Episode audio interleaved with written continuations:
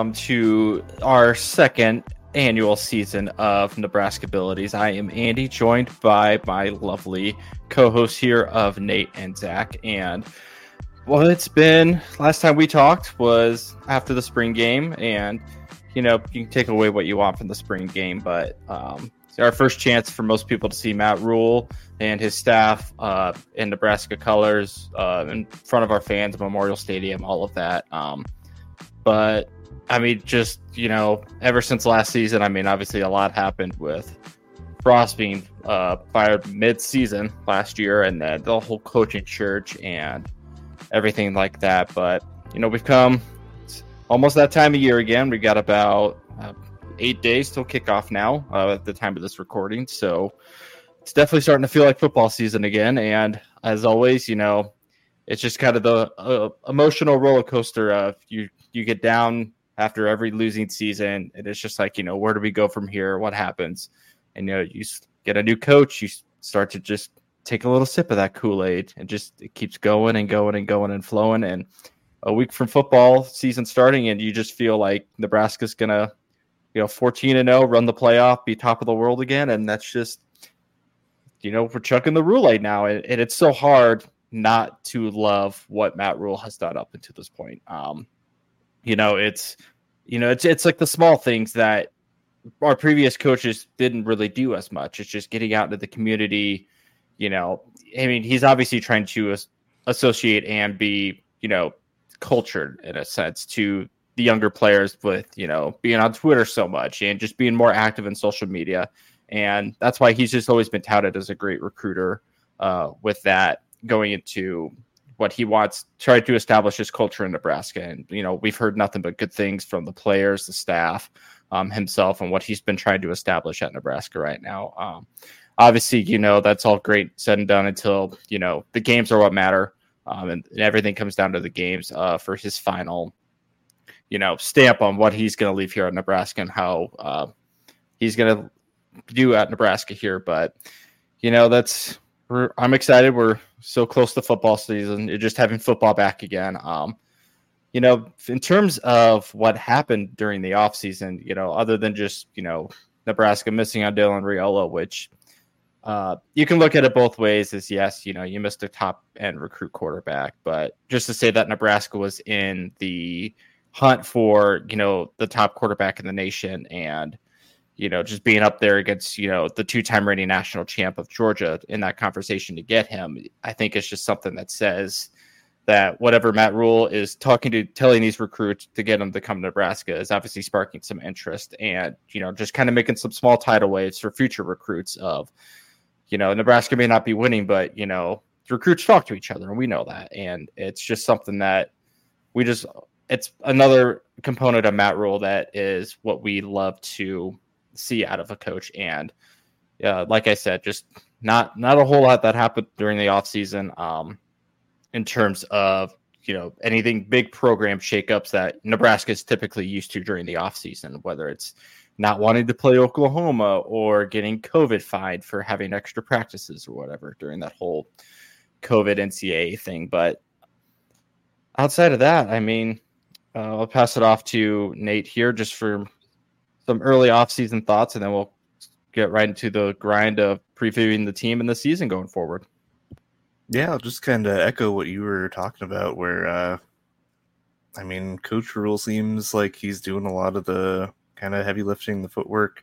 He's getting out, visiting a lot of recruits, going around the state. He's on Twitter, X, whatever you want to uh, refer to it as now, but uh, he's still got his cryptic tweets going uh, from time to time, and uh, he's just really engaging personality. And uh, I mean, his press conferences and uh, radio interviews and stuff are uh, pretty informative. He's pretty just open, and honest, and all that is to say, it's like it's really great optics, and it's a far cry from where the program was even just a year ago. That um, he is willing to just kind of be there and uh, I don't know, just be open with the media, be open with uh, just I don't know the whole state, and so it's it's kind of comforting to see that. But again, it, it will ultimately come down to the product on the field. I mean, there's a lot of hype around uh, at least the potential.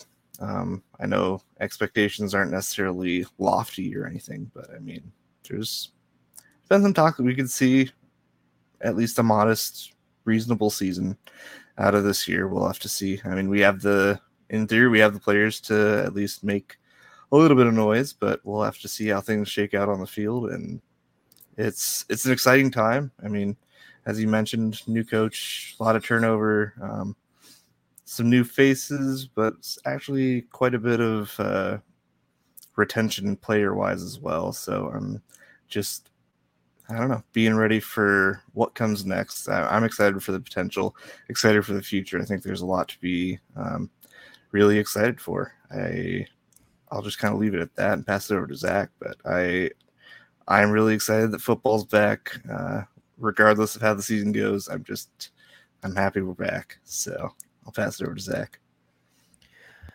Yeah, I mean, you guys echoed pretty much what I'm going to say. Uh, I do want to mention that uh, I'd like to thank anybody that's checking out this episode, whether you're new or old. Like, you know, well, either welcome back to another year of Nebraskabilities, uh, or you know, welcome to a new year of Nebraskabilities, depending on if you're new or not. Um, another thing that I think that we should mention is that if you're new, uh, Nebraskabilities came from the idea that if there was a way Nebraska could get a lead of three touchdowns and then find a way to lose the game, um, it was always a great ability of Nebraska to be able to do that. And so it wasn't just a it wasn't just a possibility; it was a Nebraska ability, which is now the tagline of you know the podcast. Uh, so again, if you're new, now you understand. Unfortunately, now as we go forward, we're kind of hoping that we don't have to say that as much in terms of you know what Matt Rhule brings to to the team. Um, I think now, granted, you know Nebraska is known to be off-season champs I think we're on t- 10 years now, probably. I, I don't know anymore, Easily. but um, you know, we've, we've had a decade of off season Kool-Aid and uh, off season winning. Uh, so, I mean, why stop there? We're, we're right. We're right in there again. Um, but with that, something that's different this year with us chugging the Kool-Aid of Nebraska football is that Matt Rhule has done an interview with, I think it was Damon Benning, and he said, I want people to say that. He's like you you don't win just during the season you win in the off season. And so he wants he wants the entire team to buy into the idea that you win throughout the entire year not just throughout the throughout the season. And so you know we're hoping again that even though our namesake of our podcast is based on how Nebraska was able to lose those big games we're hoping that uh, the introduction of Matt Rhule is the uh, the corner that we were trying to turn for so many years. Mm-hmm. Um, and of course, like Nate said, you know, we we see that quite a bit of player retention, which is always kind of surprising when you have it. But I think it also speaks to what Rhule is telling you know these guys as you know what their what their expectations are as coaches. Um, and I mean, we we saw that, which we'll discuss later when it comes to specifically talking about you know the new coaches and their visions, but I think you saw a lot of really, really good things um, just in terms of messaging and what Matt Rhule brings to the table. And I know that a lot of people, and we mentioned this too when we talked, you know, for our live stream during the the spring game, that a lot of people seem disappointed with the Rhule hire. Um, and it, I, I could kind of understand it, but and I, I think the three of us agreed. So correct me if I'm wrong, but Matt Rhule was the hire that Nebraska needed um, mm-hmm. instead of some flashy hire. Um, not to take away from an example being like Luke Fickell, not to take away from what he's done and what he's probably going to do at Wisconsin. You know, there's another example of one that we don't know what how that's going to work out. Him coming from Cincinnati, but you know, there I think is a lot of question marks in the Big Ten this year, and I think that's a great thing in terms of what Matt Rhule's bringing in. But I also think the stability that he's shown in college football uh, is going to be a, a great thing. Um, yes, his tenure at the Carolina Panthers was not very great, but he's also owned that, and that's one of the big things for me. Um, as a as you can call me a Matt Rhule stand now, I guess, um, is that he has gone on record multiple times saying, you know, Carolina didn't work out. I didn't do good enough. And I think there's something to be said for a head coach that is humble enough to see that he failed at the highest level of football, at least in America. I, I didn't. I don't know if he coached overseas, if he over did any football anywhere else. I don't think he did, but regardless, point is, I think Matt Rhule is going to be off to a great start, um, and that's you know what we're here to talk about, along with um, you know previewing the games over the years Mhm. or the years. Sorry, the the the year. Also yours too. Yeah, hopefully, hopefully, you know, ho- hopefully we can hopefully we can keep people around long enough. But um, yeah, we'll see. So anyway, with that, I figure you know what better time to get into the uh, preseason and kind of what's happened since the spring game than now. And uh, Andy, I will let you take that away. Yeah. So we'll just we'll just what I was thinking of what we should do, and you know, we'll just make this an open discussion for all of us. Is we'll just kind of go, you know, however long we want to talk about, you know, just position by position of what we, you know, have seen so far, what we've heard through uh, fall training camp, all of that. Of you know, just like you talked about who's being retained, you know, who are the newcomers, who are the new faces that we're going to see this season on the field, who are starters, and all of that. Um, but we'll start with I think one of the biggest. There's a lot of question marks, obviously, around this team because you know new coaches, new schemes, new systems, uh, new players leading the way. Um, so this this whole year is just we don't really know what to expect. You know, the spring game, you know, we're never really going to see what the whole offense is going to be like or the whole defense is going to be like. But you know, there's just a lot of unknowns going into the first game. You know, second, third, whatever you want to call it, of what this team is going to look like, how they're going to mesh, how they're going to flow, what we're going to see out of them going forward.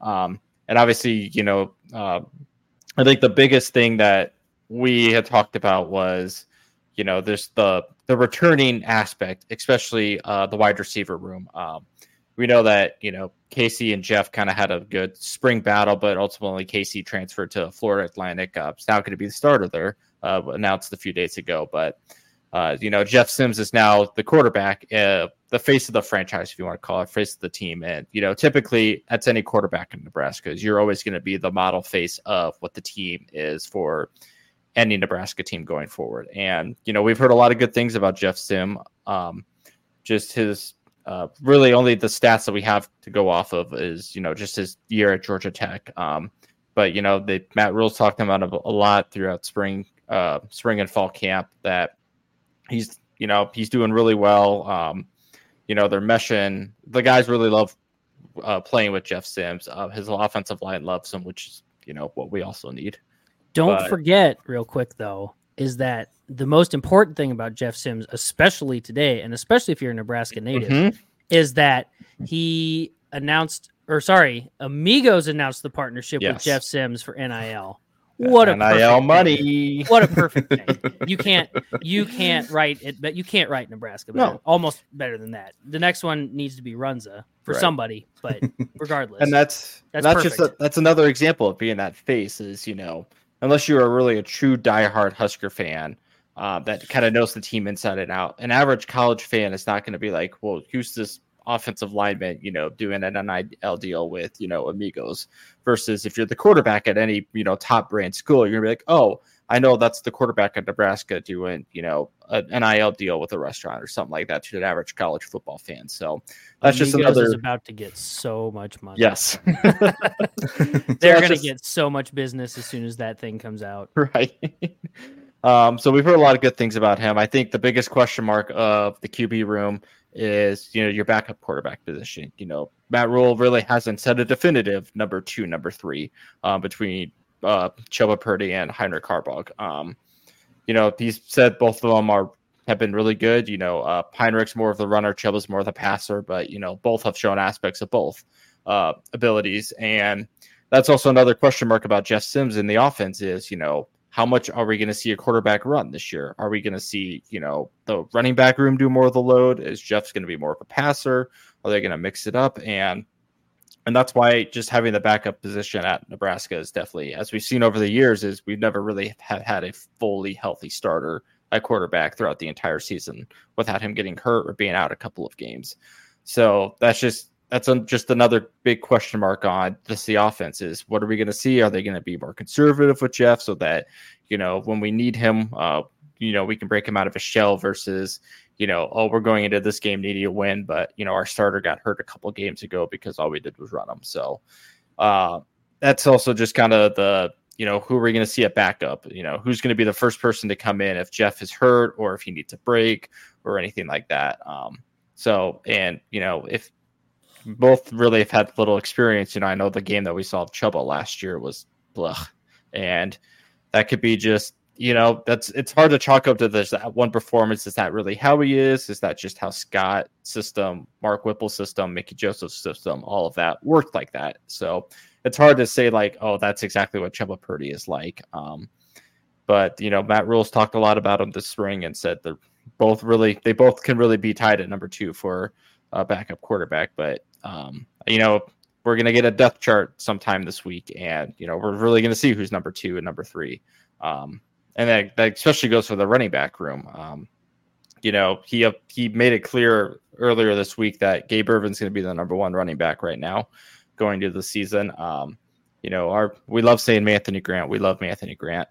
Uh, but I mean, I appreciated how honest R- Rhule was when he said, you know, yeah, he's just been fumbling a lot in camp. You know, you just can't have that on this team. And you know, it's you can look at it like, oh, why is he calling out a single player uh, during his press conferences? Or you could look at it as, you know, he's probably talked to Anthony personally, um, you know, out of the media shadow about his problems. But it's also you're keeping your guys accountable. And hopefully that's just kind of like a wake up call to Anthony. It's like, okay, I need to work on this. I need to get better so I can be that number one starter. I can be that fill in uh, if Gabe gets hurt or anything like that. Um, but that's just that's how I think that had, how he's handled that so far, and that you know Ramirez going to be the number three, more of a third down passing option or blocking option, but you know, I kind of my opinion is I think it's just going to be whoever has the hot hand that we could practice or who's had the hot hand during the games of who's going to lead the backfield. Um, because it's really we've seen kind of you know over the past couple years flashes of all three guys that have been really good when they've been the starter uh, between Gabe, Anthony, and Ramirez. So it's kind of you know it's it's more of a wait and see of how they are going to play out when they are the starter when they are taking more of the 20 plus reps a game type thing. And yeah, that might that might be the reality of Nebraska's year. We might be seeing them run 40, 50 running plays a game. Um, especially if, you know, Rhule introducing that fullback option of we just might see a lot more runs this year if we're going to keep Jeff Sims healthy and uh, you know not run him as much and just keep him passing. But uh, at least for the backs right now, that's kind of my my two cents, my two thoughts on, you know, Jeff Sims, your clear starter. Gabe Ervin has been made the clear starter. How is that going to play out? Are we going to see mixes of the running backs, um, depending on who's hot? And that's both good and bad. You know, you could have your running backs and then your passing backs, but you don't also want to become predictable at the same time. You want all your backs to do both those options. Um, so that's what I'm hoping. Like, you know, he says, like, if Ramirez a third back, third down running back option. I mean, the defense is gonna be like, oh, Ramirez in the game. They're probably passing the ball so that he either he's gonna pass or catch the ball out of the backfield or run block essentially. So with that, uh, you two just want to jump in. Uh, your thoughts? You can go into receivers, offensive line. You know, just kind of keep going on from there. But uh, that's kind of your update for the backs right now on offense of what is going to be. Yeah, I'll just go ahead and jump in and say that hopefully that I think that running back situation is going to be kind of a three-headed attack. Um, mm-hmm. I, until we or until Rhule kind of gets his own guys in there, kind of can establish his own schemes and things like that, and get you know a top dog like a one or 2 mm-hmm. type top guys in there. I think we're going to see a bit of a rotation. Uh, unless Gabe Ervin just kind of comes out and uh, which I mean, I've seen some pictures of him on social media circulating, and dude looks pretty big. So, uh, wouldn't surprise me if uh, we see some some uh, taking the lead there from Gabe Ervin. But mm-hmm. I think I think it'll be pretty close. And like you said, just riding the hot hand uh, mm-hmm. at that time, we'll we'll get some random Ramirez mixed in there. Um, I, I, I know we all love that. if he is a third down option, then yeah, it'll be random Yeah. Ramirez. You know what? I, I would like to point out. I hope we don't get random Ramirez because the thing is, is we always mentioned like why is why is he coming in now? Why is this a thing? Because the one uh, the one thing that I'm taking from the running back room specifically for me Mhm. is like this reads to me like running back by committee. Mhm. you know, the old RBBC. Nothing wrong with that. Granted, college isn't necessarily usually set up to do that as much. You know, usually you have a clearly defined back that is Mhm. going to be your your workhorse. But in this case, I don't think it's a bad thing. I, I think running back by committee will 100% be helpful, but we'll see. But Right. anyway, back to your point, Nate. Yeah, no, I think it's. I agree. I think that's something right now that we need, and especially with just the luck we've had injury wise, trying to keep everyone healthy, Mhm. making it through a season. I think uh, just giving everyone a spell and uh, giving everyone a chance at least early on in the season, first couple games, see how they just adapt to uh, new schemes and everything, and how Mhm. they how they actually come out and play when it's uh, game time. So I think that'll be really interesting to see. It'll be really really fun battle to watch between uh, those three guys. And then uh, just QB wise, yeah, Jeff Sims starter. Um, I don't think he has a whole lot of competition compared to last, or just uh, comparison from last year. I don't know that uh, or Haarberg are necessarily going to be uh, gunning for his job.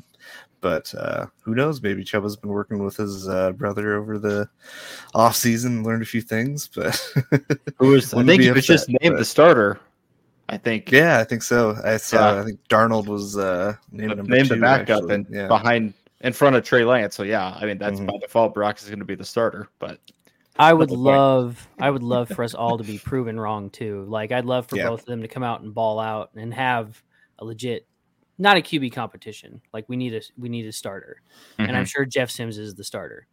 But on top of that, I'd love to see where like all three QBs are playing at such a good level that yes, Jeff Sims is the starter, but that's not a guarantee come next week. Mhm. And I do think I do think there are options there. I think I think it's possible. I, I think having call me crazy. I think calling having a legit QB coach uh, this year will help.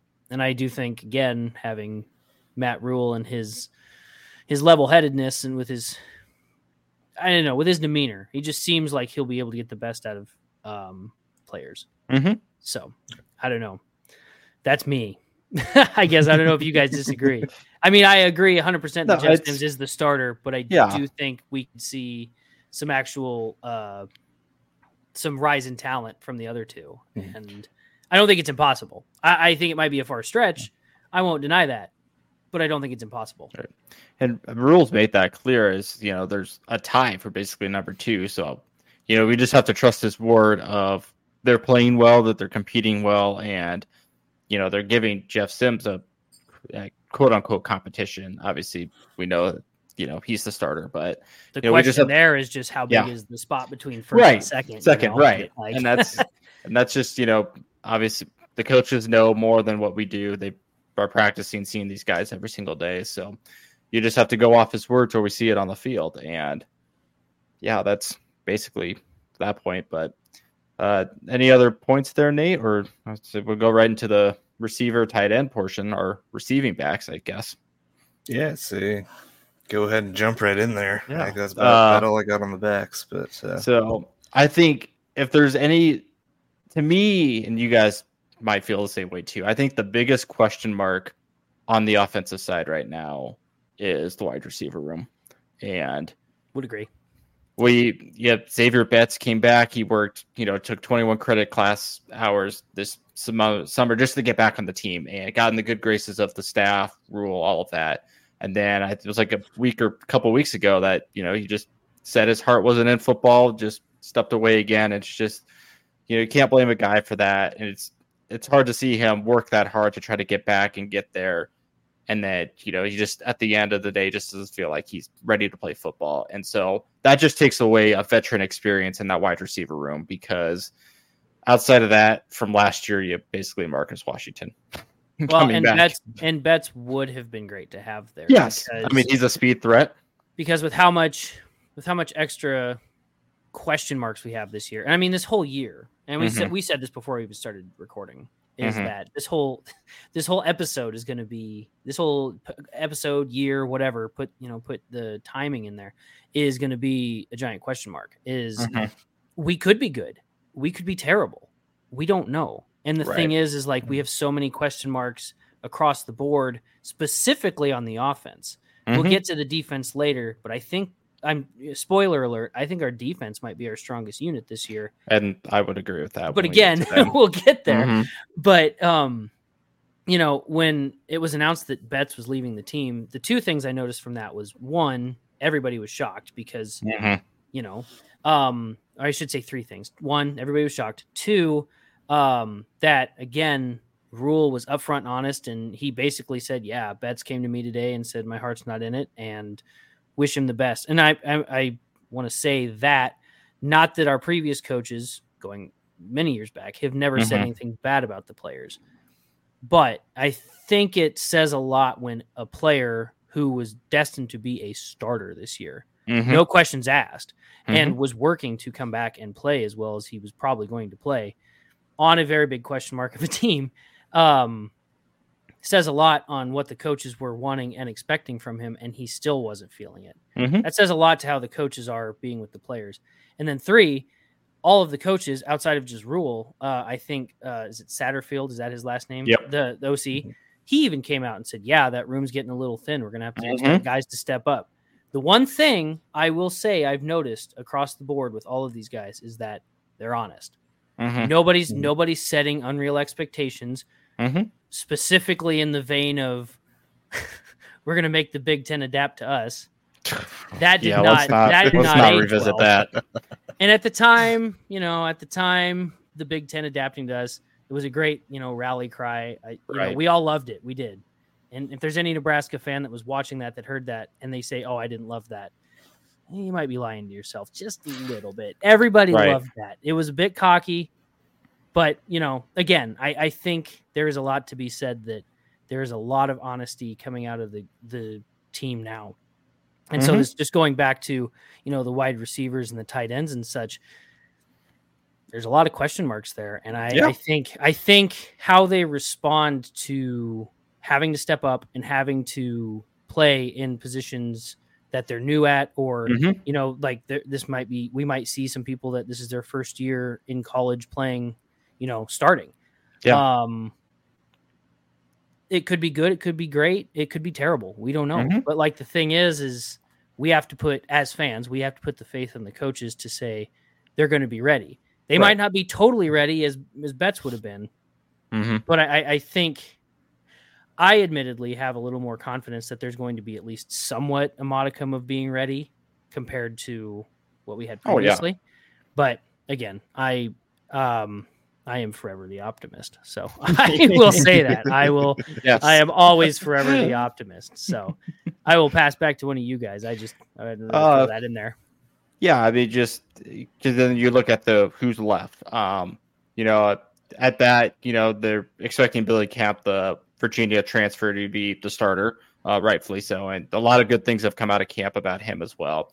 You know, then you go down the line of Marcus Washington, who hopefully might be ready by game time. I know he had uh, a little hand injury over the camp, and they said he's you know practice limited practice right now, so we might see him next week. We might see him very limited next week. We might not see him at all. So that's also thin right there too. But then you look at who's left. Well, Isaiah uh, Garcia Castaneda, you know, we played three games last year before he left the team, came back. So Also notable oh, also notable that he came back.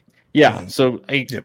Quote unquote, you could say experience coming back, but he played three games and then I, who knows what he did when he left the team? If he even did workouts, do who knows what he did when he left the team? Um, so in a sense, that's a familiar name that comes back, but that you got three game of experience that he came back from last year.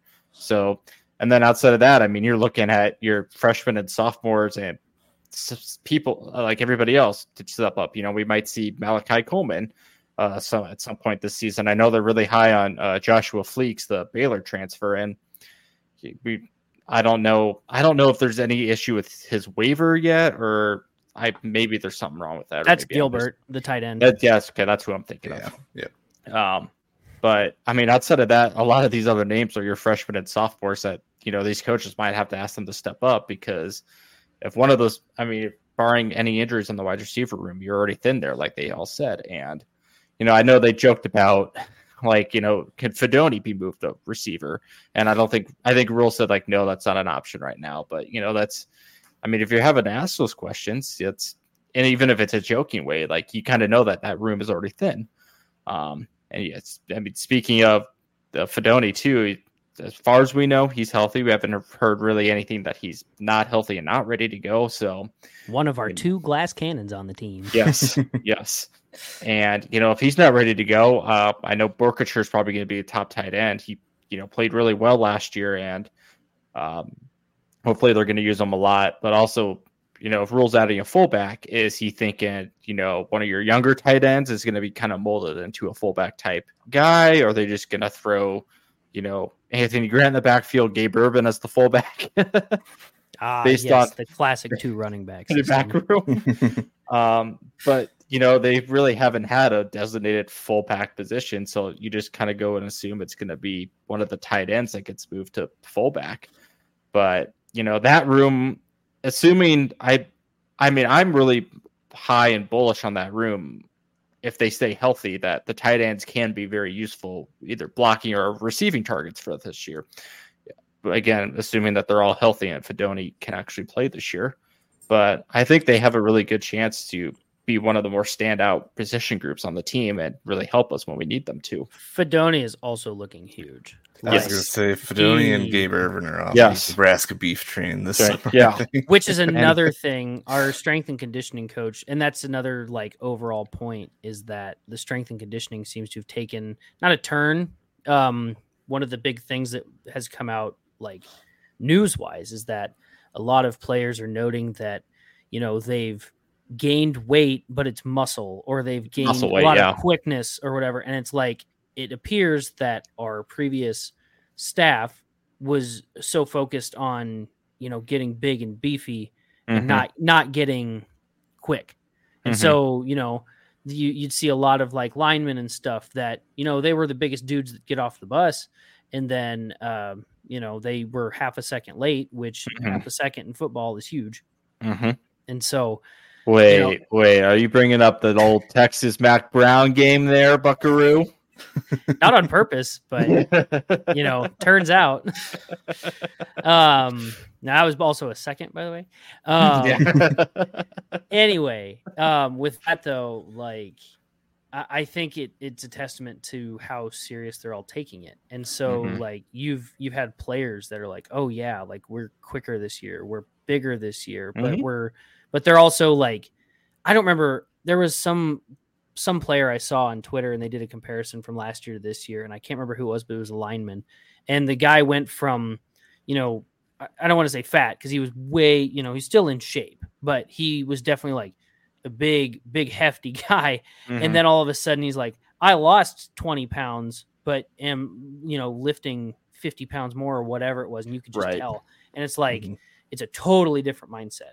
And mm-hmm. I am excited to see how that pays for us because one yeah. thing I think we've all noticed outside of skill groups is that our our guys that you know up front are just they weren't fast. I think they will be now. I think this is going to be huge. Yeah, I think it's huge, pay huge dividends. And p- piggyback off that point, Nate, you can you know we can kind of interrupt us at any point. This. I know too, but I mean, speaking of the line, it this is like the most experienced group you've got returning from the offense is mm-hmm. the majority of your line is back. The only retained coach is your experienced coach on the staff that has had Big Ten coaching experience for at least a year, but he's your most experienced coach that's retained right now. So I'm this is his I'm, make or break here. Yeah, too. and I'm I'm kind of bullish on the offensive line too. I do think you know there's there is going to be an improvement. How much, what that's going to look like, it's tough to say right now, but I do think we are going to see some sort of an improvement from the offensive line this year, just from uh, everybody that's returning it, you know, uh, Prochazka had a little injury, but it sounds like he's going to be good to go by uh, him and game. Marcus Washington are officially back as of I think today yeah. or yesterday. Like they're they're full go. So so I mean, getting him back is huge, and I I that's I'm really I I think they're going to make an improvement. Like I said, how much how, what that's going to look like, I don't really know right now, but I do think we are going to see an improvement from the offensive line and that's going to pay dividends, especially if you know our wide receiver room is thin. You know, Rhule might just be we might see more of the running game this year. I'm just I'm kind of prepared for that of what we're going to see out of the offense. I think we're going to see a lot more runs right now. So you run the ball, people going to be very happy about that. uh, but uh, that would be me, by the way. I yeah. run the ball, people. run, run the ball, people. so, but I'm, i would I like think to, that's how like the offense I, is going to look. Maybe maybe you don't agree, Andy, and Nate. Maybe you maybe you uh, maybe you disagree. You can hop in here too. Um, I'm still as as much as I think our offensive line is going to take a step forward. I'm still nervous. I, I totally very yeah, absolutely. Because I don't know what that's going to look like. But in terms I... of, of what position group on the offense is going to probably be improved or look better from previous years, I think it's going to be the offensive line. And that's solely based on just who is coming back and your retained experienced coach coming back. Yeah, I mean, I trust our offensive line as much as I trust our tackling, which is actually uh, negative. I, I don't trust it at all. Um, so hey, they said they've be... been working on it. so do the other guys. um, but uh, like you said, there's a lot of experience returning on the offensive line. Uh, mm-hmm. We'll get uh, Nouredin Nouili, however you pronounce his name, uh, coming mm-hmm. back from his suspension. So be good to have him back. Um, there's there's a potential there. Uh, mm-hmm. Raiola, uh, I know Matt Rhule has a lot of praise for him, just kind of the intensity with which he coaches, mm-hmm. uh, the way he coaches, and has been able to kind of get these guys up to speed. And if even if we just take a modest jump forward um, in the uh, injury department and in the just overall conditioning department, I think that could be a group that is leaps and bounds better than mm-hmm. it has been. And so it'll be exciting to see. And if, I mean, really the offense for us comes out of the offensive line. We've struggled to be able to keep Casey Thompson uh, from getting knocked on the ground alive. Yeah. Adrian Martinez also and you like, you can't really have a running game if uh, you're allowing the defense to mm-hmm. be in the backfield within the first couple seconds. So I think if we're able to take us that step forward, even if it's just a small step, I think we could see some really great improvements on offense. Um, I think mm-hmm. the athletes are there in the skill maker positions, and so if we can just actually give our playmakers a chance to get the ball, I, I think that opens up a lot of avenues for us to have success going forward. So. Mm-hmm. Well, we've kind of we've kind of maybe I don't want to say beat a dead horse, but you know we've talked a lot about the offense, but I feel like the defense is being left out, and I know that we, I know Andy and I have said it. Maybe Nate, you agree, disagree? Um, I think the defense is the unit that uh, should be definitely discussed. Mm-hmm. Uh, the biggest question mark there, I think, isn't so much the the talent. I think we've got a lot of talent. I also mm-hmm. think Tony White is a great defensive coordinator. Mm-hmm. Um, after we announced him, you know, if you go back and watch, he was at Syracuse. Is that right? Correct. Hmm. Syracuse mm-hmm. made some pretty pretty pretty good jumps. Mm-hmm. Um, yep. I, you know, I, I, have nothing but praise for Tony White based on just what he's done in, in terms of accolades getting here. Um, and also, like you guys said, you know, Rhule I understand a lot of this is head coach speak when they say it, but you can kind of tell, I think, when a coach is being genuine that they really, really appreciate what a guy does. Mm-hmm. Um, but something that they also said is that um, a lot of these position coaches and a lot of the coordinators, Rhule has said, hey, go do your thing. He doesn't want to oversee it. He says, I, I have faith that you're going to do what you want to do which is where the 335, you know, that's what Tony White mm-hmm. runs as a defense. Mm-hmm. And a lot of people that are not familiar with it, me included, I, I'm not a defensive guru. I, I don't know necessarily anything about it. Mm-hmm. Um, you know, Rhule said, Hey, if that's what you want to run, do it. And he gave him the reins and said, you know, I am the, I'm the guy at the end. I'm the guy that makes the decisions at the end of the day, but he's, he hired him for a reason. Right. And he gave him the reins and basically said, Hey, I don't want to make, I don't want to make this my defense and my offense. I want to make this our team. And that's another big key thing that we found throughout Rhule's, you know, press conferences and stuff, as he has said multiple times.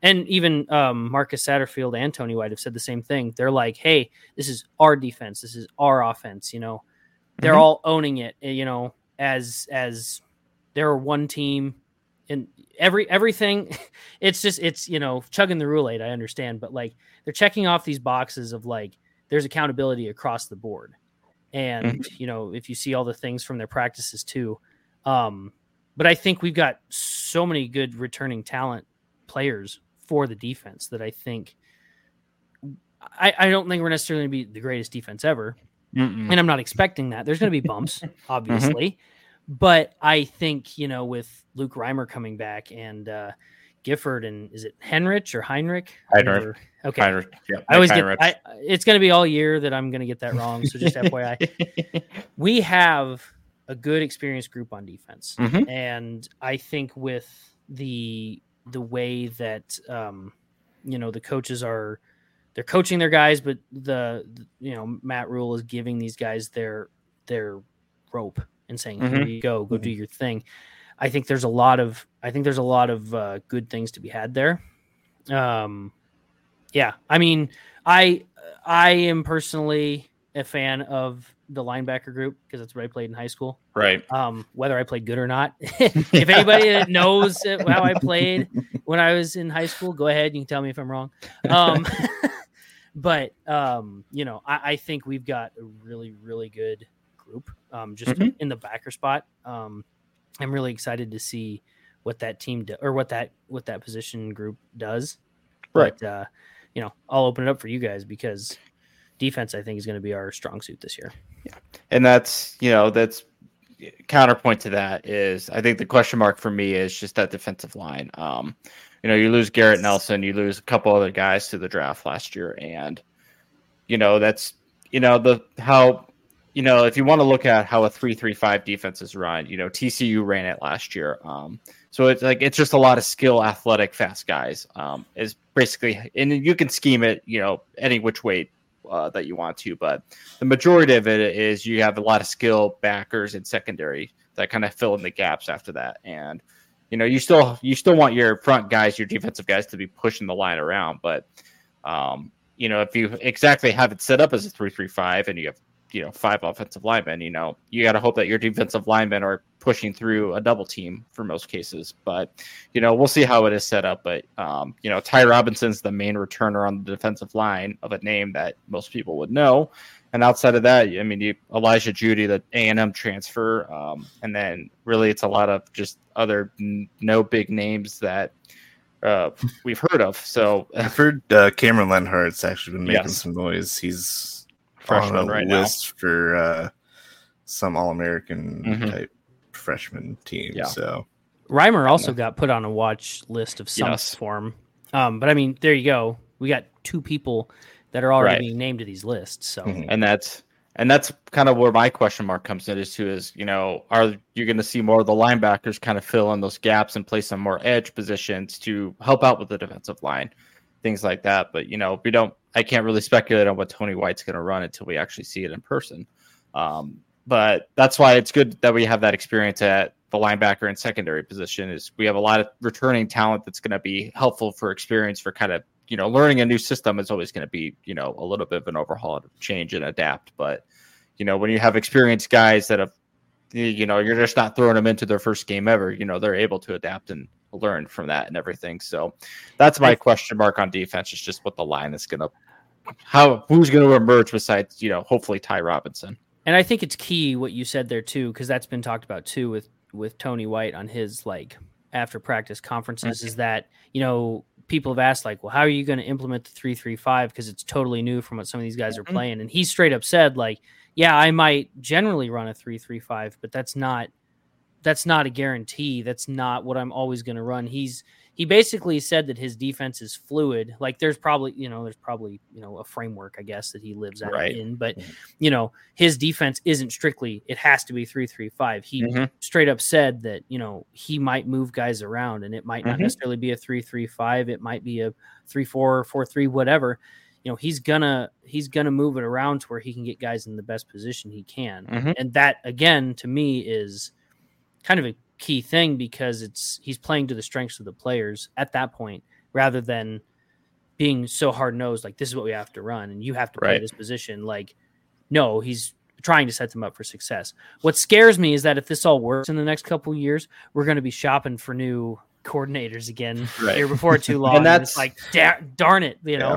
it's the damned if you do damned if you don't i won't be upset if we get there Right. it's going to be like darn because the hope at that point is you know Nebraska is contending for championships again if that if other people are trying to poach your coaches at that point so you know that's that's the trade-off is yeah you don't want your coaches to leave for, for doing well but if they are leaving because they're getting poached it's because Nebraska is doing something well at the same time And with also, coaches will want to come here too if Yeah. you're doing well. So right there's, you know, again, damned if you do, damned if you don't. hmm But but uh throw it over to Nate for the secondary I mean a lot of returning names with that biggest Yeah. one biggest one you lose there is uh you know Myles Farmer started I think 11 games last year Yep, losing Farmer's gonna hurt. He's what going to Syracuse now, if I Syracuse, correctly. yeah. yeah. who So, was uh, our former secondary coach went to Mm-hmm. Syracuse. So I don't remember who that was, but that's the tie for that. that was Fisher, wasn't it? Travis. oh yeah, Yeah, yeah, Travis yeah, I Fisher. Yep. so. But I mean, we still have some guys, you know, that are. I think are going to step in. We got, uh, like you mentioned, we got Hartzog, we got Buford, Tommy Hill uh, has been Mhm. s- transitioning into that role. Um, Mhm. Phalen Sanford, I think, Mhm. could be an interesting name going forward. Yep, Heard that uh, one from, a lot too. From Benkelman. He's, uh, yep, back from my neck of the woods. Could be interesting to see, uh, to watch This the guy that lives in California. my former neck of the woods, sir. Um, but no, I think uh, it's a lot like kind of our backers. There's a lot of a lot of experience, a lot of uh, just good athletes that we'll have uh, in those positions, and especially if we're going to be primarily at least running a three three five, I think that's going to uh, bode well for us. Just Mhm. knowing that we have those guys that are going to be able to step into those positions and have at least some experience. Um, I think there's going to be probably some some new faces we'll see along the way, but um, overall, there's a lot of a lot of returning faces, a lot of experience there. It's gonna, I think, lead to some good things there. Um, Mhm. I yeah, as you guys mentioned, I think our defense is going to be probably our best group. It's it'll be uncertain with the transition to the new scheme, but I think the experience will carry us a long ways as long as we can learn how to tackle. yes, that Yeah, still scares me. I, and your biggest there, stipulation. there have just been still some videos out of practice where you just you watch it and you're like, oh wow, our offense is doing. Wait a minute, that's just the defense not doing their job. That's the So- worst part about those hype videos that they're releasing lately is that Yeah. like you see a really good offensive play and then the first thing that comes to your mind because we're Nebraska fans is not what a great play. It's was our defense really bad there? Yep. Was our Do off- you want to tackle Gabe bad? Ervin as he is right now? I don't want to tackle anybody as they are right now. So no. of course not. But that being said, I have heard too that our defense has been winning a lot of the practices as well. Mhm. So uh, again, kind of that double edged sword of is Yeah. our, I, is I our offense not of- great or is um but uh I- I, think we can I don't know. Hopefully we'll be shaking some of that doubt off in a little over a week here and Mhm. uh, we'll yeah. we'll be seeing just kind of where everything's at. We'll we'll have a better idea of what this team really looks like and what they can do on the field. And I don't know. That's that's exciting. I think what you just said, Nate, though, speaks to um, what we touched on earlier, though, where like, oh, is like the defense doing this good or is the offense doing good? I think, I think it's kind of well known at this point that like the defense is the the workhorse side of the ball for us this year. Not because the offense can't do it. It's just there's so much question there at offense. It's like, you know, I think I think they're kind of hoping that the defense is the one that's going to carry them because the offense has so many questions until they can start to gel throughout the year. Mhm. It's like the defense is the one that's going to have to be like, hey, like we need to put kind of like was that last year, two years ago under Frost, where like our defense was clearly the better unit It was because the we three had and six season. year. That was was Yeah. that last year? It was the three Two- and nine season. Two No, it was years two ago. years ago. Okay, Yeah. so yeah. so you know, like our defense was clearly better than our offense, but you know, it still didn't really amount to anything. But Right. I, I think I think we're kind of in that scenario again. I think the good news is is that the way you can rank it to me is that it's you know our defense and this is this is how I'm saying it in the terms of Nebraska team. Uh, it's defense great, offense good, and then special teams I think might be like the biggest might be the biggest question mark just because you don't really ever see anything about it in terms of Punt- like punting should be the same. I mean, we Buschini's back, Mhm. so I mean he had a couple bad punts, but overall was more consistent. And I mean, Ed Foley, the coach, is speaking very highly. He's uh I don't know if you guys caught this by the way, but Matt Rhule has also said that like um risking it and going for specific things uh for special teams like um trying to return oh that's what it was trying to return a punt specifically Yeah, it's are like, we oh, gonna return to- kicks at all? yeah, it's just a, it's just easier to fair catch it. That's what we did last year, which understandably I think makes sense. But um, you know, Ed Foley, the special teams coach, has basically said no, like we're gonna return the ball. Like he said, maybe not every time, but we're gonna return the ball. Like Right. you know, you Yeah, you got to surprise the team somehow. Like Mhm. it's possible. Mhm. We have the talent to do it, and he has said that too. It's like we have the talent to do it. We just got to go out and do it.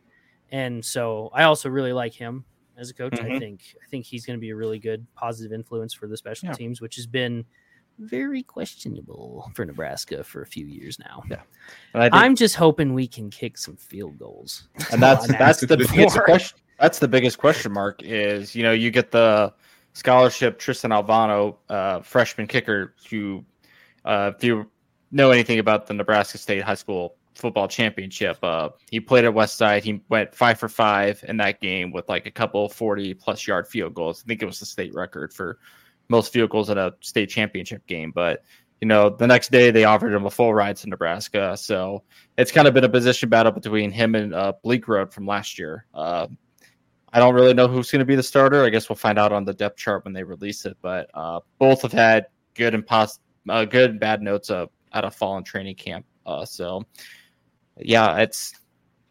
I don't really know who's going to kick field goals. Like you said, Zach, I just want someone that's going to. If we kick a They can- 30-yard they can field goal, kick the field goal all they want. in. Yeah, I was gonna say they can kick the field goal all they want. I just want to see. I just want to see them make it. It- like if 30 yards or less, like I shouldn't have to be on the edge of my seat hoping that he makes it. I I just thought of this the other day. Do you guys remember when we had like Alex Henery and if it was like 40 yards Yeah. or more and it was just like not worried about it. we just had Automatic. we had, Yeah. we were super blessed with every kicker for like the longest Yeah. time, both kicking and punting. Like we never had to worry about a single thing, and then it just stopped. Here's the year that we hope that that changes. we can say that now. It's it's good though that there's competition between you know kickers. I think Mhm. that'll um that's it's good to see that they're gonna I don't know at least hopefully have a positive feedback loop there and work to make each other better. Or Mhm.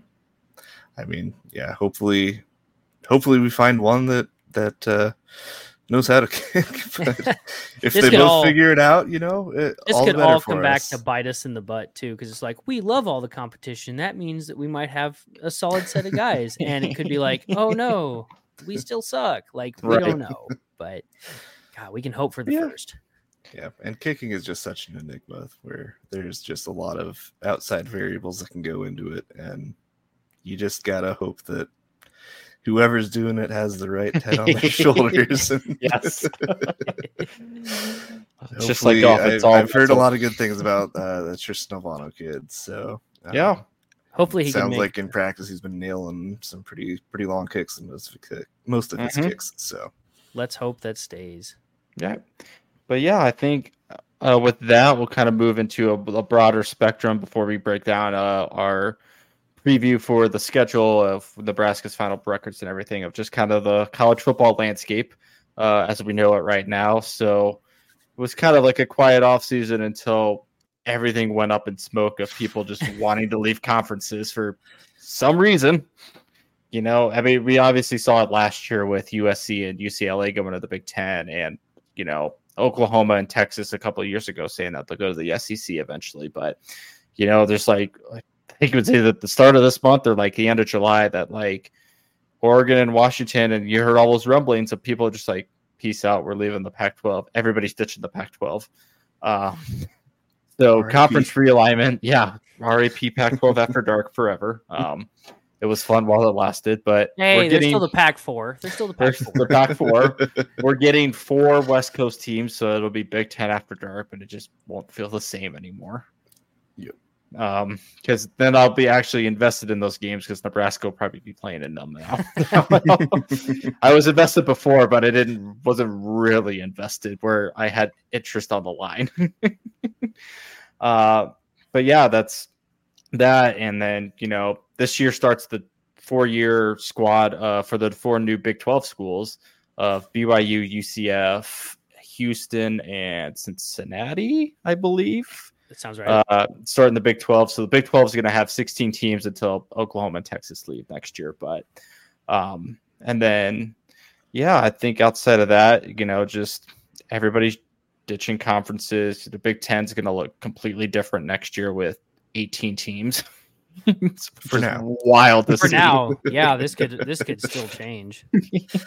Um, we're going to get the CBS music for Big 10 this year, watching Yeah. Rutgers and Maryland on two thirty on Saturday on CBS.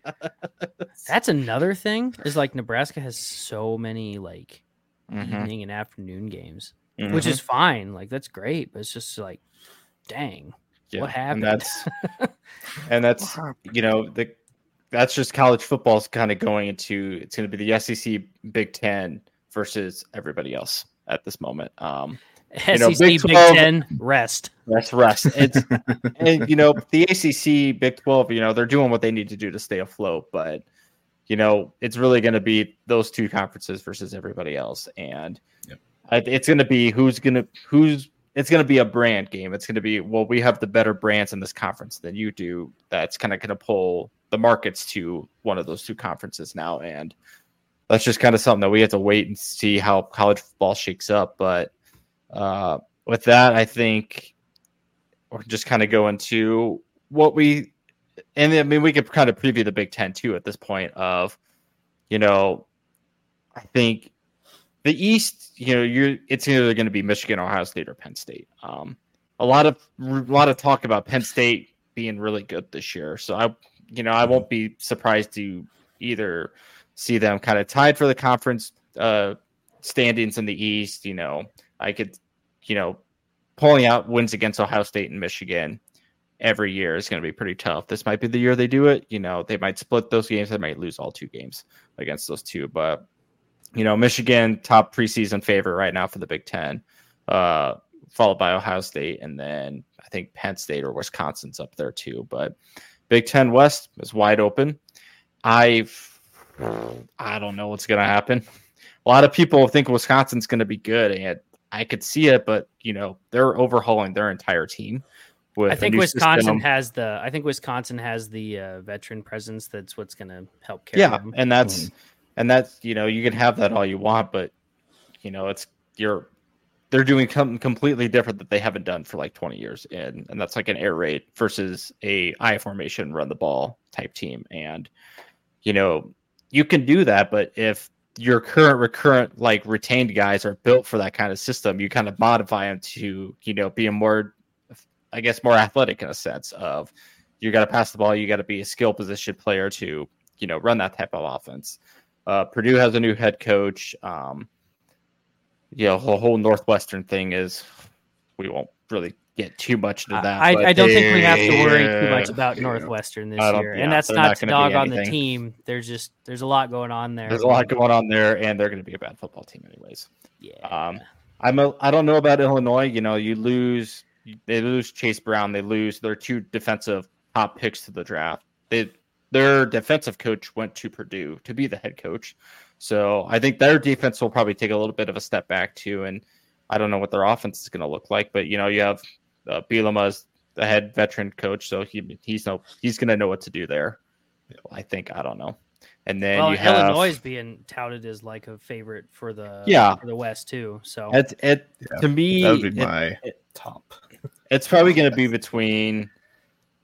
I, I mean, could see I, them or Iowa, honestly. I and I, Iowa, I think is just the safe pick because you know there's besides the whole gambling scandal, which doesn't really affect their team too much, but um, it's right there. They can do it there. I know. They can't do it here, so I get it.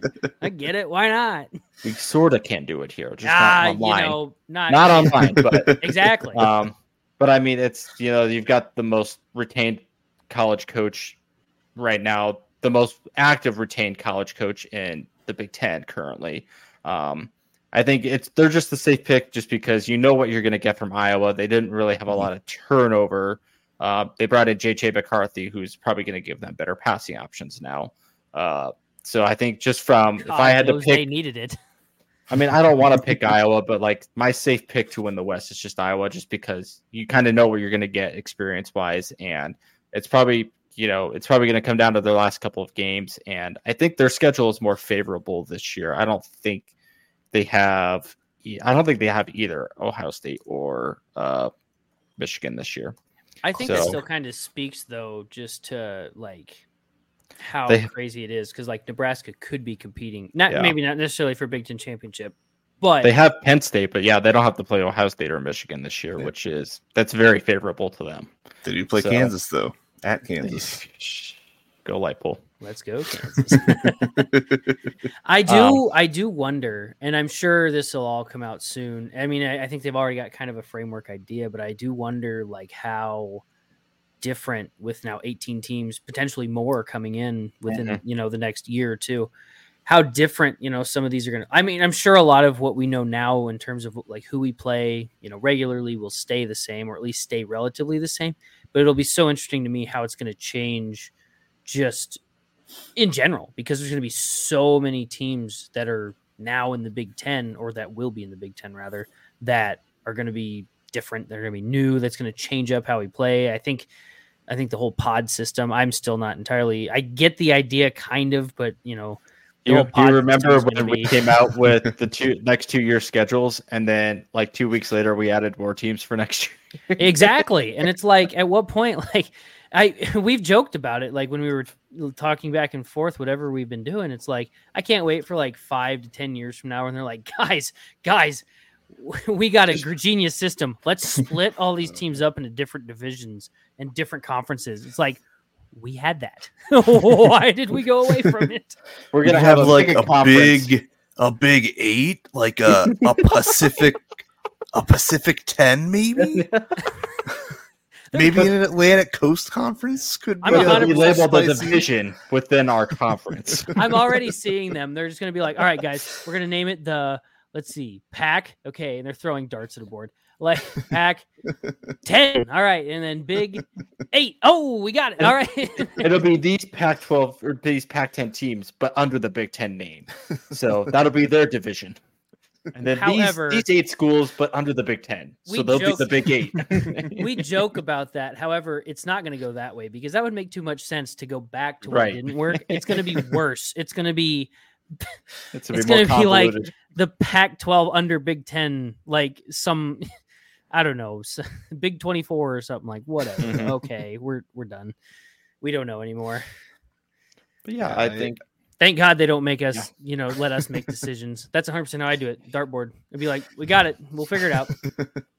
No, I'm overall. I mean, I'm kind of torn by this whole realignment stuff because I mean, it's exciting to be able to just get the opportunity to compete against teams like you know USC, UCLA, Oregon, Mhm. Washington, and be able to just uh, see how we match up against them on a more consistent basis rather than just maybe we see them in a bowl game every four years or something. Mhm. Um, I, it'll be good in that sense that overall um, it brings some interesting games to the forefront and then it will make teams or it'll force teams to be just more competitive overall but Mhm. i think in the big picture the realignments just not going to be good for college football.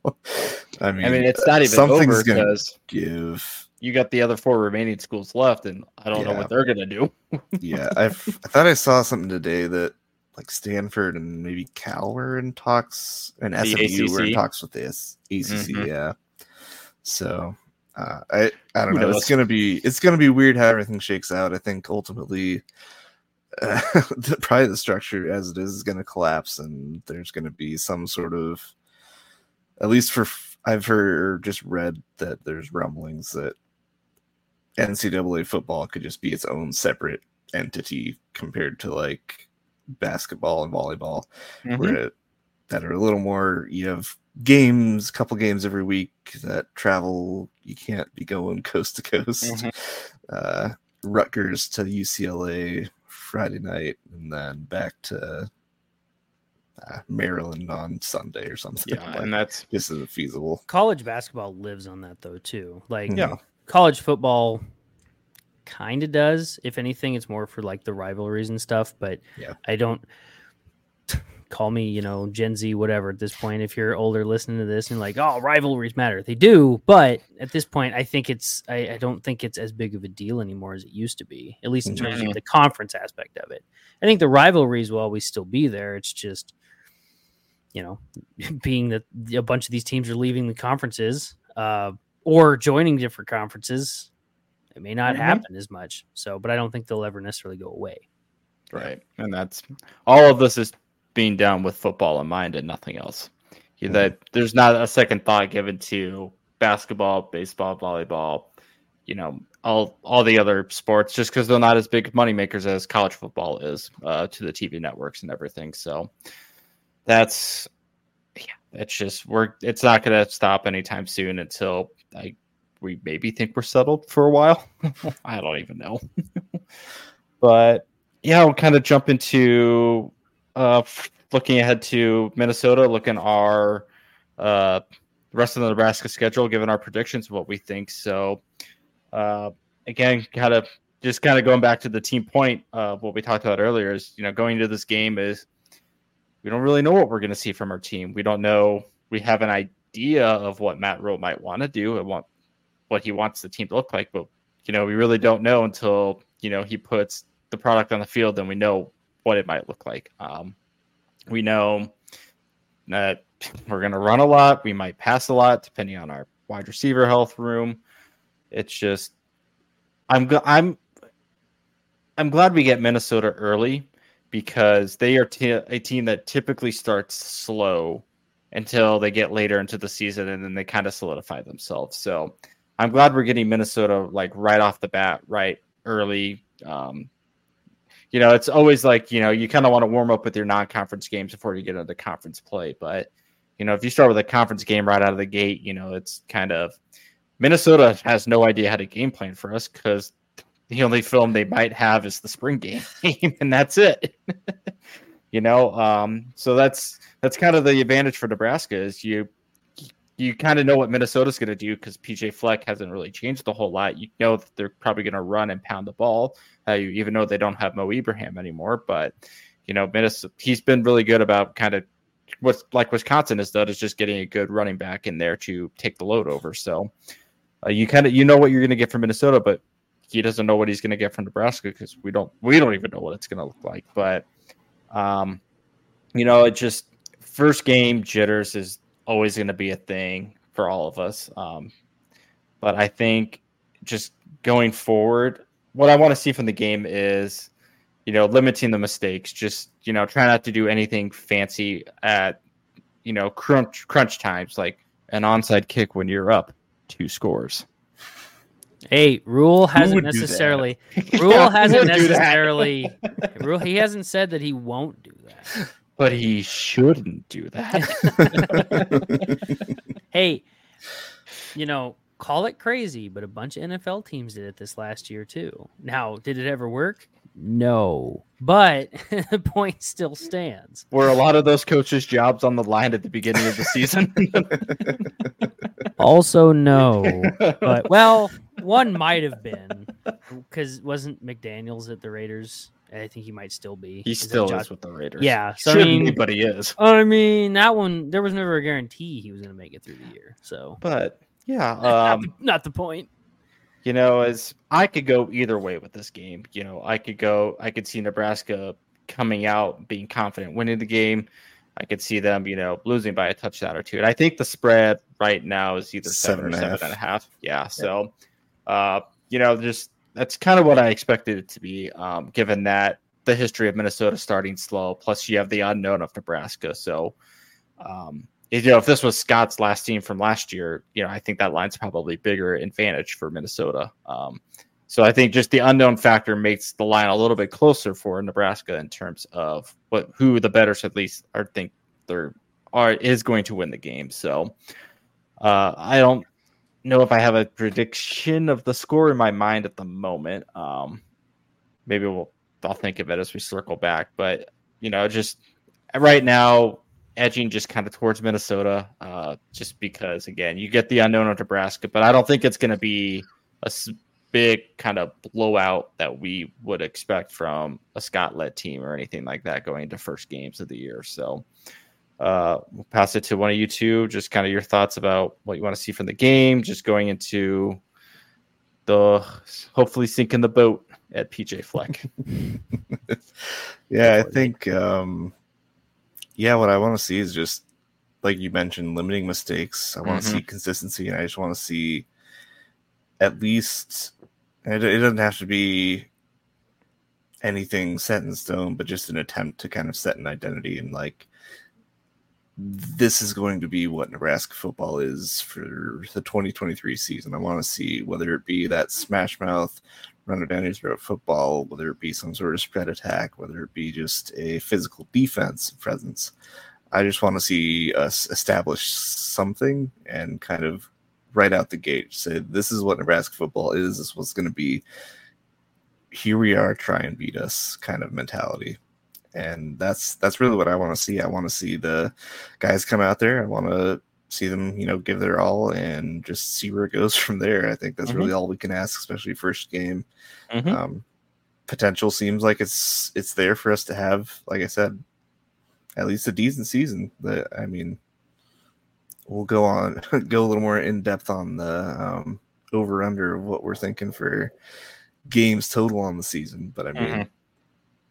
Feasibly, there's a road where bowl game's not out of the question or anything, and so I think, especially just coming right out the gate against a Minnesota team that, like you said, isn't going to have a whole lot of film on us, won't really know exactly what we look like or uh, Mhm. kind of how we're going to come out. I think is going to play to our advantage. And if we can come out strong against Minnesota, not even win, but just come out strong um, and at least play with them, I think that's going to really set the tone for the rest of the season. And you, you're right there. It's uh, Rhule has also said like you know Minnesota is going to come out, you know, try to do the same thing to us. I mean, it's Mhm. you throw on a whole new team and a lot of these young kids into an experienced Big Ten game right out of the gate. So it's definitely going to be just a you know man versus man type football game of you're throwing a lot of your new new players just into the meat of what a Big Ten game would simulate and be like to them. So yeah, it's going to be a physical game for sure, especially if both teams are dead set on running the football. So that's going to be just a game that's going to be won by the lines at the same time. Yeah, and I will say that the I know their what their quarterback that Kaliakmanis was because he came in once Tanner Morgan got injured against us And played a lot better. just- he was running all over us. That'll be something We shouldn't have hurt Tanner. Morgan. but then they also have that uh, wide receiver that I think Autman-Bell, who's Yeah, yeah. I think on some pretty prestigious lists to have a decent season. Mhm. So Mhm. um, you, a lot of things to be able to have to key on, and it'll be it'll be a good Big Ten test for us to kind of see uh, where we're at um, early on the season and going into, especially going into the next what two or three games there against your Colorado, Louisiana Tech, and Illinois. It'll be Yeah. like I said, just a good kind of statement game to gauge ourselves for the rest of the season. So. Mhm. I would agree. Um, for me, uh, it it kind of goes to what you guys have already said, and I'll just you know make it make a quick little note here. But I think one thing that Minnesota does really well is they play what we know as Big Ten football, where like you know the first half they might not necessarily look great. Just look at last year's game; they might not look the greatest, but then they you know they still play to their strengths. They they stick to what they know works, um, even if that means they you know have a couple fourth downs where they have to punt and you know they they just they I, I want to say they I don't want to say they play safe. They play they play their their brand of football. Mhm. And so then in the second half, the thing is is that they come out and they do it again and they really don't change a whole lot. They change some, you know, they might they might update a thing here or there and you know they make some changes. Um, then you finally see, you know, third quarter, fourth quarter, then it all starts to click, and that's when it takes off and that's where their game is won. You know, in that in that back half of the game, specifically that fourth quarter, that's where you know the real the the team that is playing to their strengths and playing well will win the game is the 4th Mhm. quarter. Um, and Minnesota, you know, for everything that we don't like about them, they've done that well. Um, you know, if they're a well coached team, um, I, I don't care for PJ Fleck personally, but I can't say he's not a good coach. And that I think Um, that's what Matt Rhule wants to do is, you know, you we yeah, like you said, we give PJ Fleck so much crap because he's goofy, dorky kind of culture guy, but you know his team and his players believe that, and I think that's what Rhule wants to do too. No matter how tacky, goofy, dorky it is. As Once long as Rhule doesn't come out in. with like a shuck the corn or something, I'll be Oh yeah, that yeah, the row the that'd be a boat bad look. thing. No, I'm That'd be you a know, bad look. but I will say, obviously, Butter the you cob. like I said, like you said, it goes to the culture thing. So you know, maybe that's what we get. But yeah, um, I I do think though this is a a lot of people were like, oh man, I wish we could get a couple other games. You know, before that, Mhm. like you know, our second and third game. I don't remember our schedule off the top of my head, and I don't have it pulled up. But you know, they a lot of people are like, oh, I wish we could get some of those, uh, you know, tune-up games or whatever you call them. Mhm. Um, I don't I don't necessarily agree with that. I like the idea of let's go out and let's play a, a Big Ten rival might not be the right word, but I mean Minnesota is probably one of our closest rivals if we had to name. It's a few. our it's our historically longest rival in terms of Big Ten teams we have played. We've played Minnesota the most historic wise out of any other Big Ten team that Nebraska has ever faced. So There you go. There's They're- there's what we needed. So I don't know uh, exactly how many off the top of my head, but I know they're the most played Big Ten team Nebraska has ever played in history. So uh, there you go. Um, you know what? I I'll uh, I'll fall on the sword first then. But like I said, I think uh, I think Minnesota will play good football. I think Nebraska will play good football. I think it's gonna be a tough game. Um, gotta think here real quick. Uh,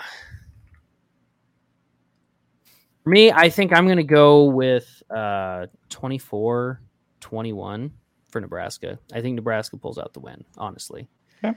Um I think uh I think 24-21 is where I'm where I'm at and I uh, I think Matt Rhule pulls out his first win and also shows a sign of life at Nebraska. Uh, you know, just kind of going off of that. Um, I I can.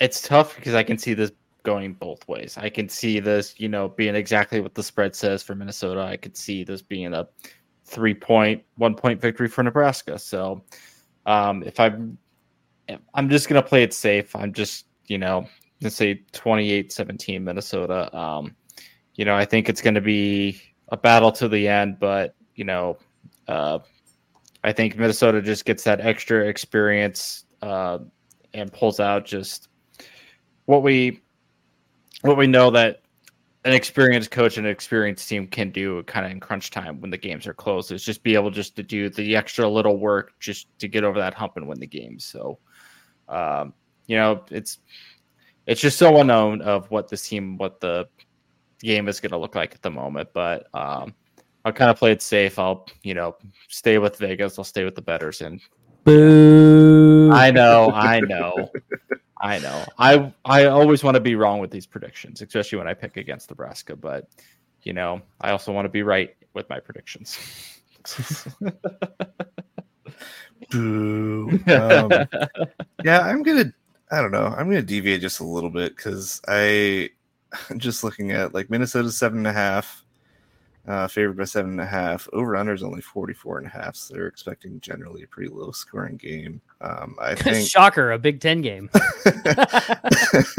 I'm gonna, like I said, I'm gonna deviate from that just because I think this could be one of those weirdo ball games where you know it's early in the season, both teams are kind of tuning things up, haven't you know had their whatever FCS team that they've hung 70 on. Um, so I think this could be one of those just kind of weird, weird games. I don't know if I trust defenses yet to have a whole lot of traction, um, but I'm going to go a little just higher scoring. I'm thinking somewhere 35 30 Nebraska.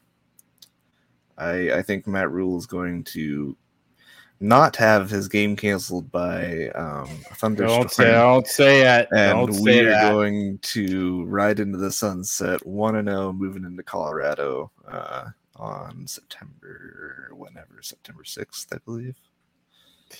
Ninth. Ninth. There we go. Ninth. Yeah. Yeah, because yeah, Thursday game, you know. Yeah.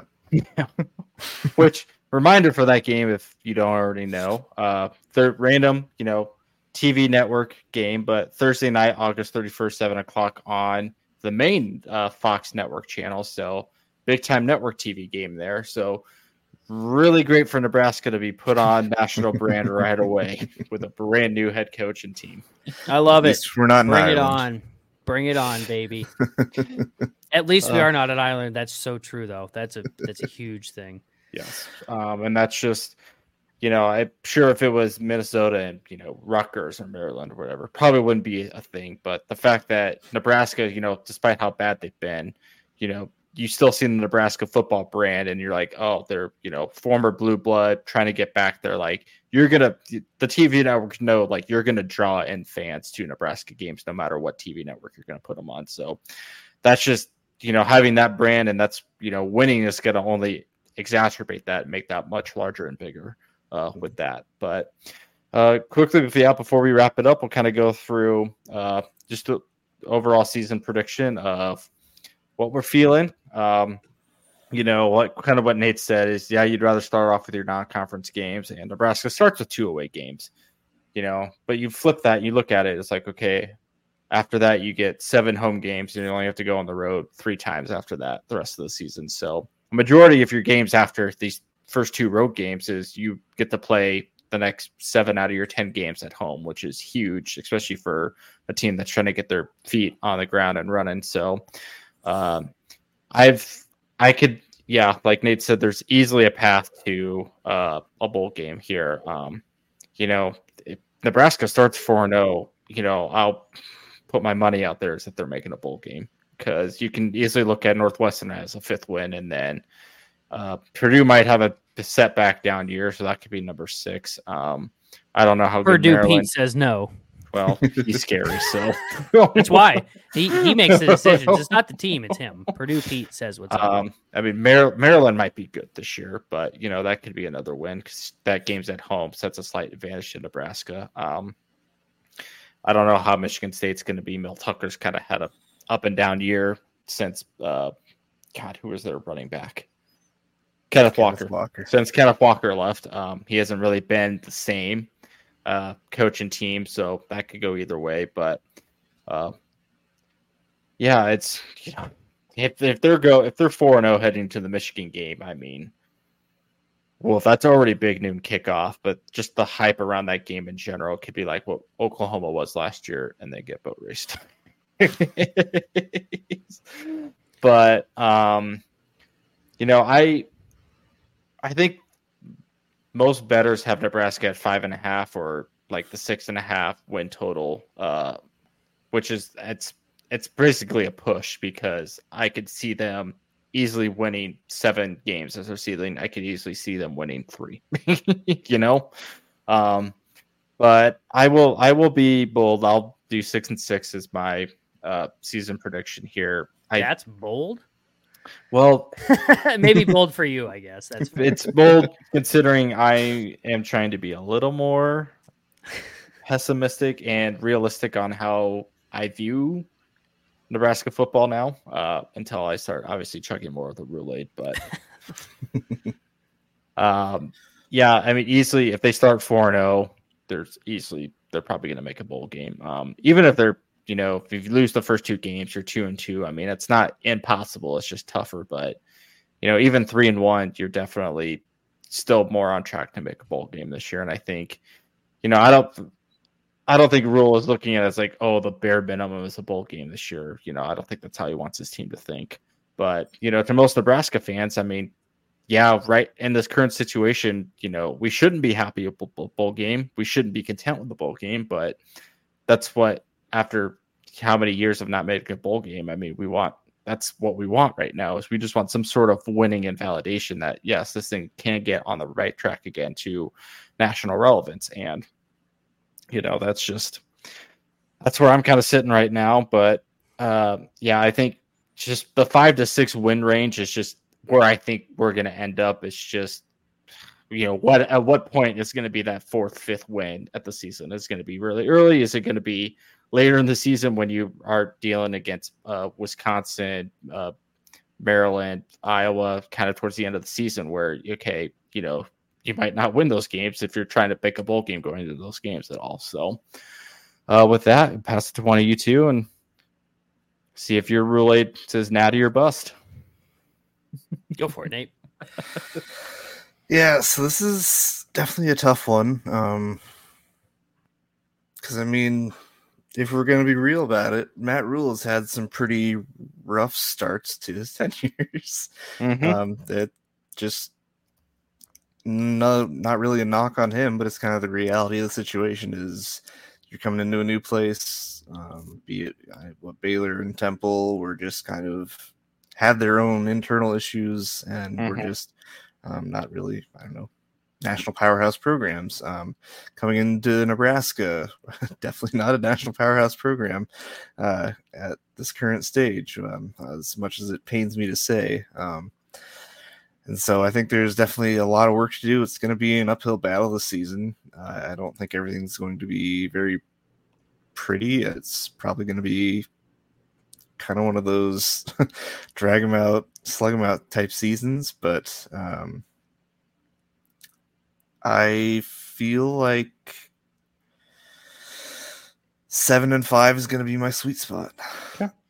I think I think we there's enough potential. Matt Rhule seems like a guy who is bringing it all together. I know there's going to be the growing pains. There's going to be the um, just kind of getting everyone used to the new schemes, new systems. But he seems like a very level-headed guy that knows how to really just bring a, a group of people together mm-hmm. and fight towards one cause. And I think that is really going to bode well for us moving ahead. I think uh, our schedule is genuinely pretty favorable for at least a somewhat positive outcome. And uh, I think this probably getting close to our ceiling for the season, but I'm going to go with that ceiling play and say seven five for my uh, prediction on the season. And a note on that, I mean, that's this is the most experienced team, I guess, in terms that Matt Rhule has stepped into, in mm-hmm. terms of talent that's, that's already say. out of school and well sorry about that then no that's okay no that's 100% what i was going to say is he's said even that like his year ones at temple and baylor mm-hmm. were where he's at here it feels more like year two there two right. which i think mm-hmm. is a mm-hmm. huge is a huge thing to bring up um and with that i'll just go into my season predictions. But um it's you know that's really unfortunate that andy took mine because i was supposed to be forever the optimist. So i had two those were my two options. I was like oh i could you know split the middle or you know be the guy that's gonna go mm-hmm. gonna go all in. Well of course i have to also be different but you know you guys already talked on it. Um and again with the Rhule feels like he's in year two here with Nebraska rather than year one like he was at Baylor and um, you know what we just said there. Mm-hmm. Um, I think that's I think that's a big key point to take away. Um, I I do also think that going back to how much we've touched on it, with how honest he's been with the team, um, even saying that you know uh, at before I think spring ball, he's like, oh, you know, these guys look good in practice. Um, we don't know if we're going to be good. I mean, that comment mm-hmm. still rings true to me. Is that like you know, he's going to coach to the best of his abilities, but at the end of the day, it's you know, he's he's going to work his best to make sure that he's doing what he can. But again, this is the first year under a whole new system with Mhm. whole new players to him, whole new coach to the players. This is out there. I was going to say 6 and 6, but I suppose to be different, and unfortunately, it's going to paint me as the pessimist. But I will say five and seven. Five, seven, yeah, and that's Um, It's and a five and reasonable pick, and that's- and it's like you said, Andy. Though it's it's it's one of those things. Like I'm sitting on the fence, saying, you know, do I go six and six? Do I go five and seven? I don't know. And the worst part is, is that six six, seven and five, and five and seven. You know, as we all went around the horn here, Mhm. none of those are inconceivable. Like nobody's sitting here saying, "Oh, like they said nine and three. Like there it is. There's the unrealistic expectation." No, not at all.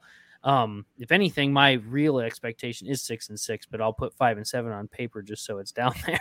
Yeah. Um, but I don't know. I think I think kind of to you know to start kind of some closing thoughts, I guess, if you will, before we kind of wrap up the rest of our stuff. Just I think it's going to be a fun year. It might be a tough year, and I think it could be a long-ish year just because there's a lot of question marks that need to be answered, and I, I think uh, what makes what makes me think it'll be fun though is that we have a head coach that very much seems to care and very much wants this to work out, um, and isn't afraid to take the criticism where it needs to be.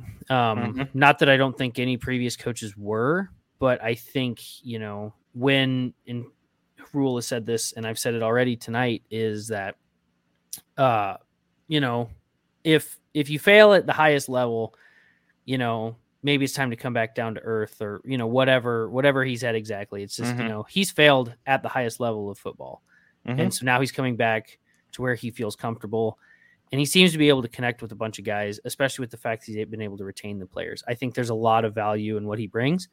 Um, and yeah, even though I have to be the pessimist with five and seven, um, it's that's kind of where I go I'll back and it. forth too. Yeah, I I could all of these options are very conceivable, and you know if things go the right way, you know they can be more, but it could easily be like I said, be another three and nine season. Like it's just there's so many variables that go into each game, and just the unknowns of this team, like you said, Zach, that any of these options are possible just because like we don't know what's going to happen. right. Any But other last minute thoughts from you guys?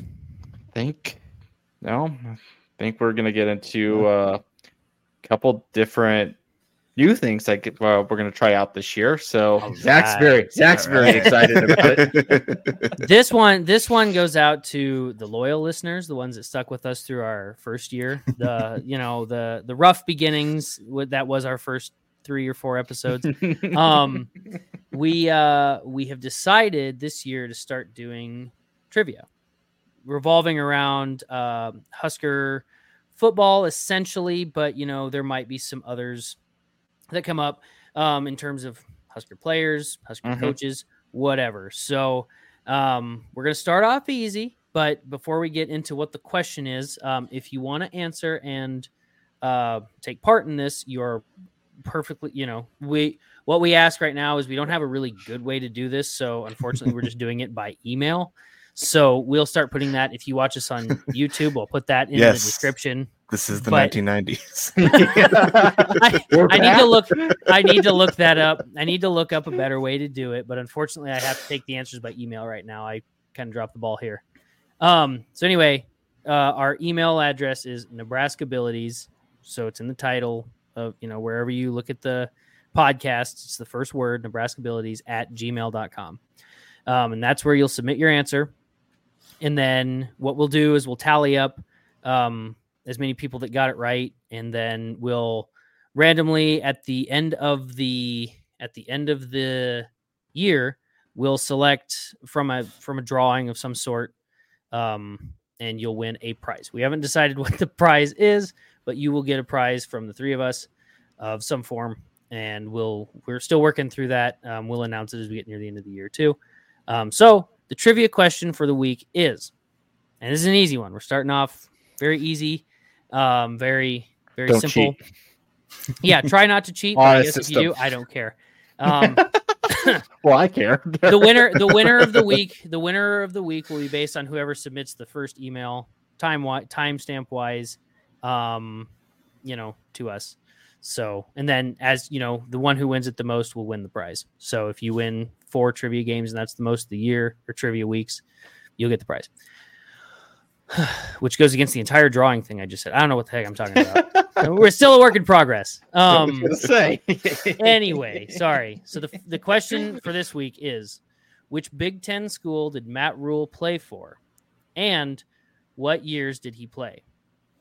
Now that's the question itself, but you can get a bonus point for the uh, for the trivia question by also answering what was his position that he played at the school. So one more time, what Big Ten school did Matt Rhule play for, and during what years did he play? And the bonus is what was his position that he played at that school. Uh, there will not always be a bonus question, but that one just seemed like a really good introduction to you know where Matt Rhule came from. So, mm-hmm. um, you know, uh, send that into the email, and we'll uh, we'll we'll get that, uh, and then we'll start tallying those up. And then if you get to the end of the year, you'll get a prize from us. And then the I guess the other thing that's new, if you will, um, the other thing that's new is we have a new system that we're working with, so you'll be able to see um, uh, if you go on to YouTube and watch us when we do these, you'll be able to see the. Uh, we put little things on the bottom like our names and our predictions, so you can kind of follow along. Um, it's not really new, but it's new to us, so you'll you'll forgive us hopefully uh, as we work through.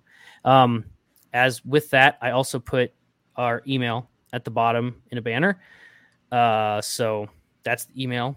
Um, and if you're listening to this on a podcast, and you personally know one of us, you're more than welcome to message us too. Um, you can also you can also look it up on our socials. We're on Facebook. Well, it's formerly Twitter, now X, whatever. Um, yeah, whatever that thing is. Those two. So if you just look up Nebraskabilities podcast, you'll find the the emails and everything there. You can also submit your answers there, although email would be preferred just so they're all in one spot, but we'll mm-hmm. figure that out. And then the other one, the other one that's new, we won't announce yet, but it's coming next week after the first game. Maybe a hint, maybe a spoiler. Um, we don't know. No, we don't know. Um, that's the best part is we don't even know. we're still we're still working on it too. Um, yeah, but I think with that, um, you know, trivia being the the biggest new addition, hopefully you like it. Um, that's all I got. You guys got anything else to throw in?